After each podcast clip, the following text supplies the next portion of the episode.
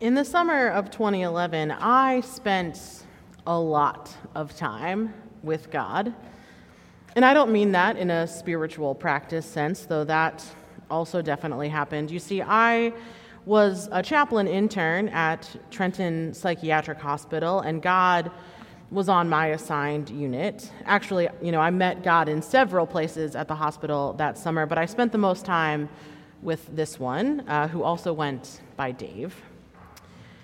Dave believed uh, that he was God, and we talked a lot about this about Dave's creative power and his care for the universe and his hope for the cosmos. Dave was truly lovely. He believed in people and in the world as much as he believed that he had had a hand in creating it. Now, I'm clearly being like just a little funny as a rhetorical device, but I also need you to know that I care about Dave a lot. I cared about him and his fellow patients, and I took my time with him seriously. Um, but anyway, a few weeks into my internship, I was leading evening worship in the main chapel. So, folks from units all over the hospital had come down for communion and some time together. We had wrapped up, and people were filing out of the room, and I spotted Dave, who waved me over, and so put on my good chaplain face and, and went. Dave, he was, he was grinning from ear to ear, and he told me in the most genuine and heartfelt voice that I was an incredible preacher and that he was so glad that I was his chaplain, and he knew that I was going to be an amazing pastor. Now, something else you need to know is that in the summer of 2011, I had zero, less than zero intentions of becoming ordained. I had long since decided that that kind of ministry was not for me.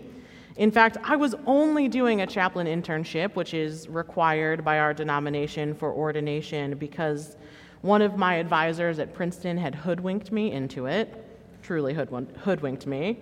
Um, and so it just made that moment all the more sort of ironic for me, which is exactly what I told my supervisor when I showed up for work the next day. You know, Mary Jane, Dave Dave told me last night that I'm going to make an awesome pastor. Isn't that funny? And she asked me why it was funny. And I sort of laughed and said, Well, you know, because I don't want to be ordained. And, well, you know, Dave thinks he's God, right? Uh, and because Mary Jane was a master of active listening and knew exactly what she was doing, she just looked at me and waited. And getting uncomfortable, I just laughed again as I typically do and said, Well, you know, it's just ironic that he thinks I should be a pastor because, you know, he thinks that he's God. And she paused uh, for just a beat and she looked at me and said, Well, who's to say he's not? Uh, and that summer, but that moment in particular, uh, it changed me. I heard the voice of God in this place I did not expect from a person who, by some standards, was strange. And yet I was changed, and that has taken me to a place um, and an identity that I never could have seen coming. And that, I think, is the role and the work of the Transfiguration. It offers us an unexpected, astounding, almost magical encounter with God, and it changes us changes us and sends us somewhere new, whether you are a 24 year old intern or a fisherman turned disciple or Jesus himself. Meeting God on a mountain is bound to transform you.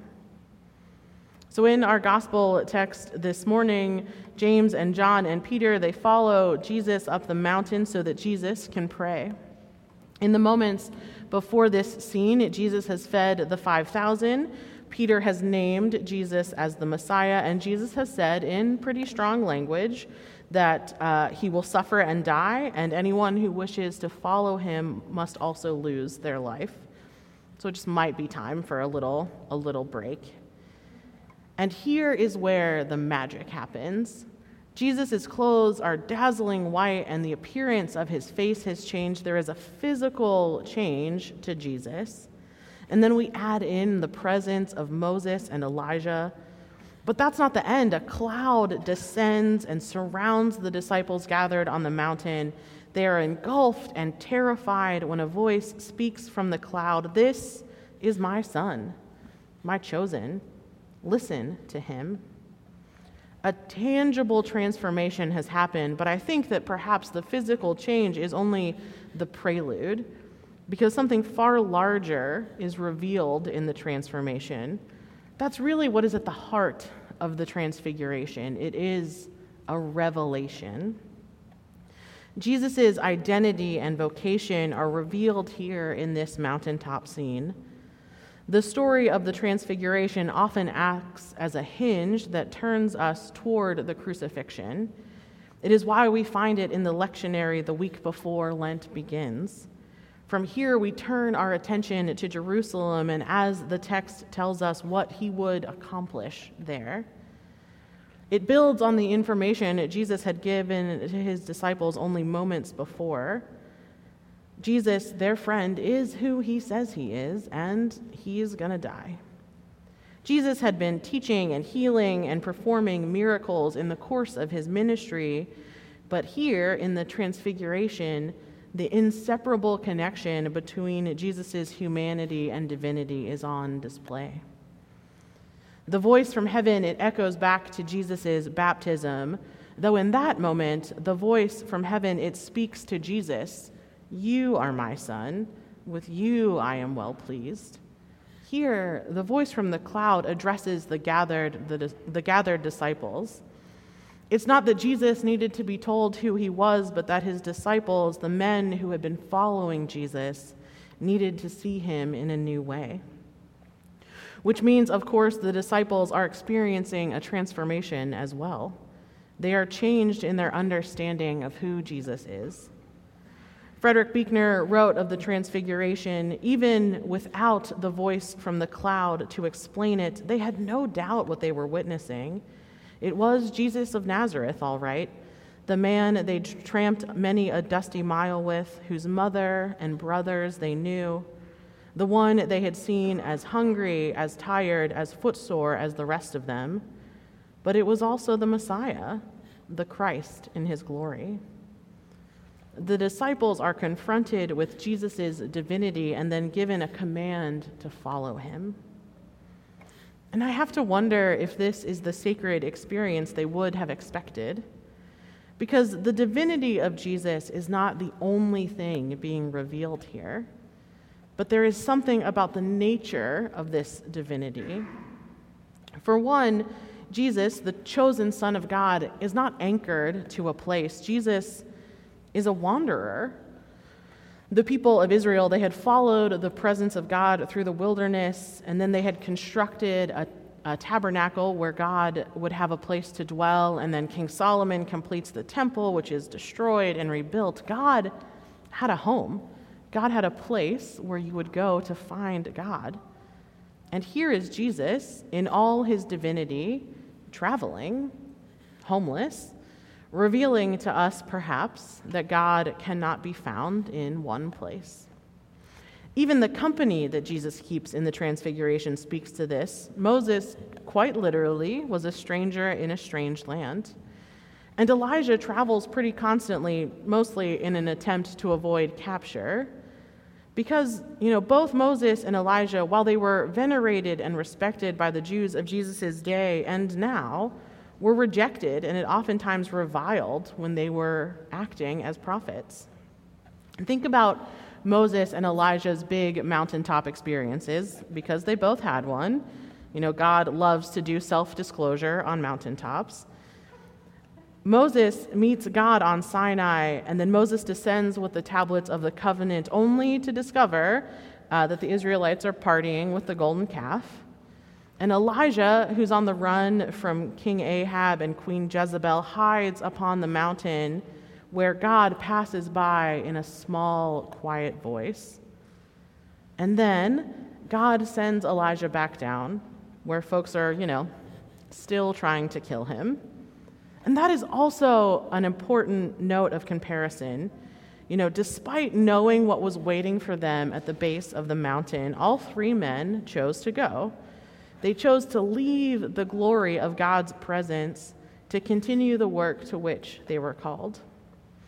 The Transfiguration reveals to the disciples and to us who the Son of God is a homeless wanderer who knows that he has to give up his life for the sake of others, surrounds himself with outcasts, and never stops caring for those in need. But there is still more to be revealed by this story because, as we've noted, Jesus is not alone and he's not the only one experiencing transformation.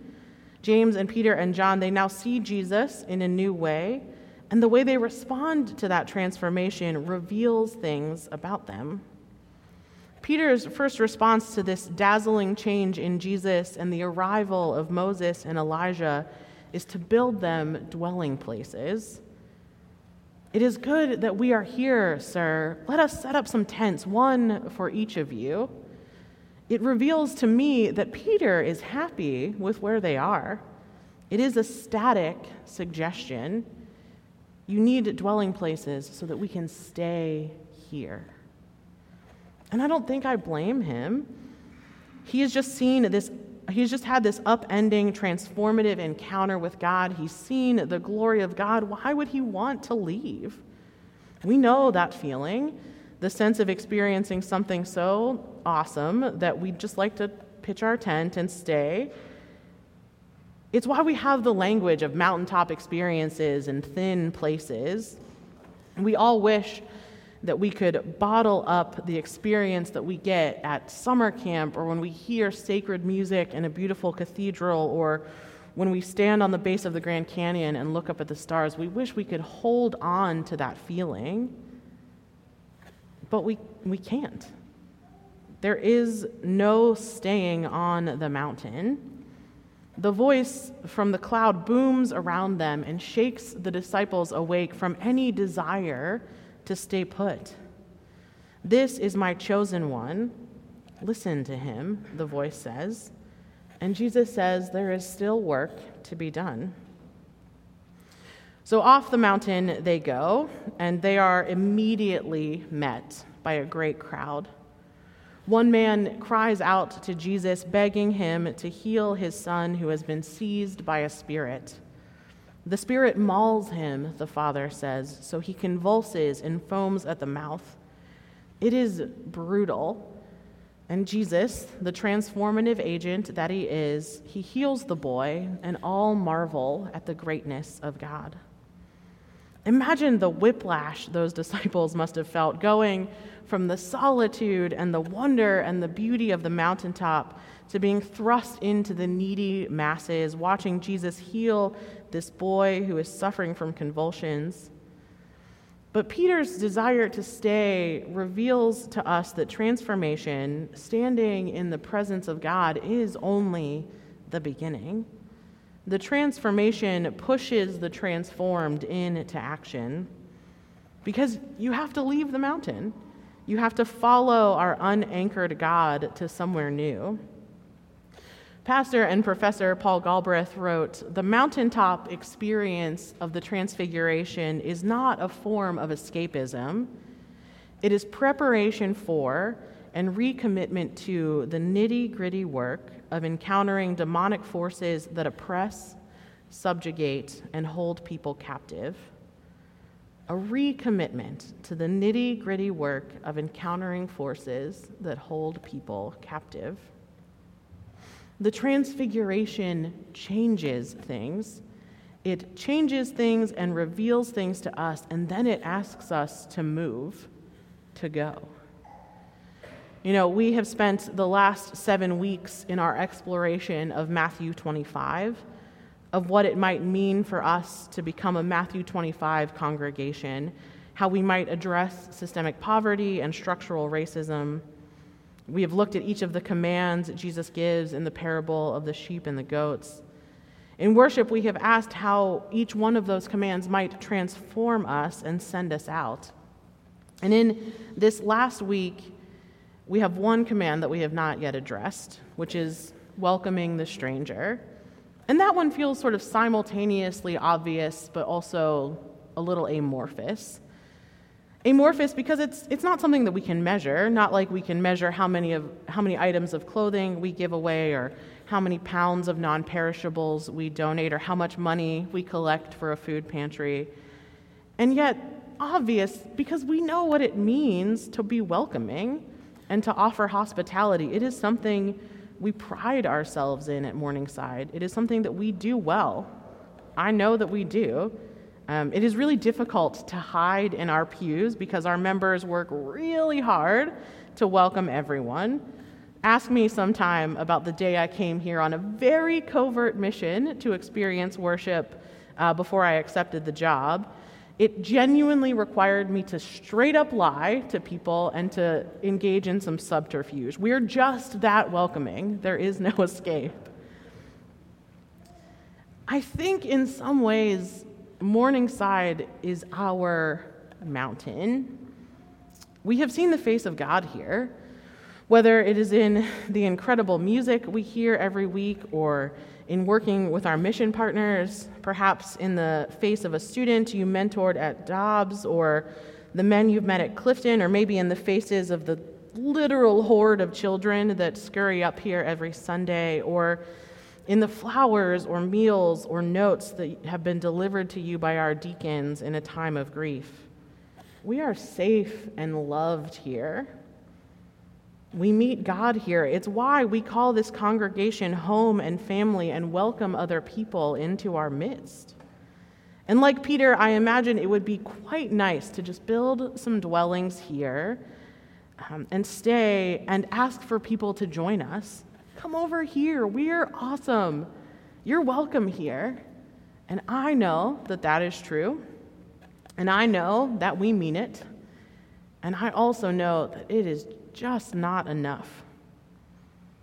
I think for many of us, uh, we've had a lot of transformative moments in the last couple years that have woken us up to things. I think for some of us, the deaths of George Floyd and Ahmaud Arbery were moments of transformation. I think that enduring COVID and realizing how much harder things were for certain communities, the way that Dobbs struggled, uh, Dobbs students struggled to get on the internet, the explosive growth of need for ICM's food pantry, those woke us up to something. I know that today, after watching events unfold in Ukraine, after seeing an almost unbelievably oppressive anti trans legislation being passed in Texas, we can feel overwhelmed with the need to do something. And I know that we are, all of us, looking for what is next, looking for the right way to act in the face of all of that injustice. And what is next, by necessity, will be outside of this sanctuary. It will not be enough to just say we are a space of welcome and hospitality, though that certainly helps. Because the Transfiguration teaches us that the encounter with the divine or our own awakening to the world is not the end of the story. It is merely the transformative moment that reveals our identity and our vocation, and in so doing, it drives us forward into action.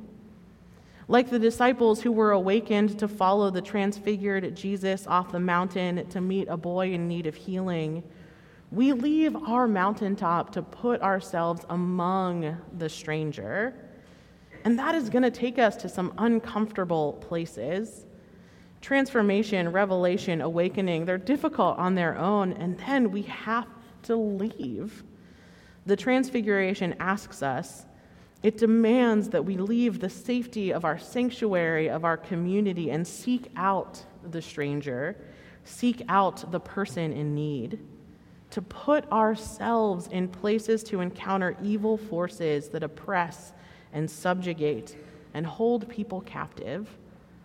So, as we continue on this journey together, it is my prayer that we beloved and transformed children of God will climb off the mountain to where Jesus will lead us.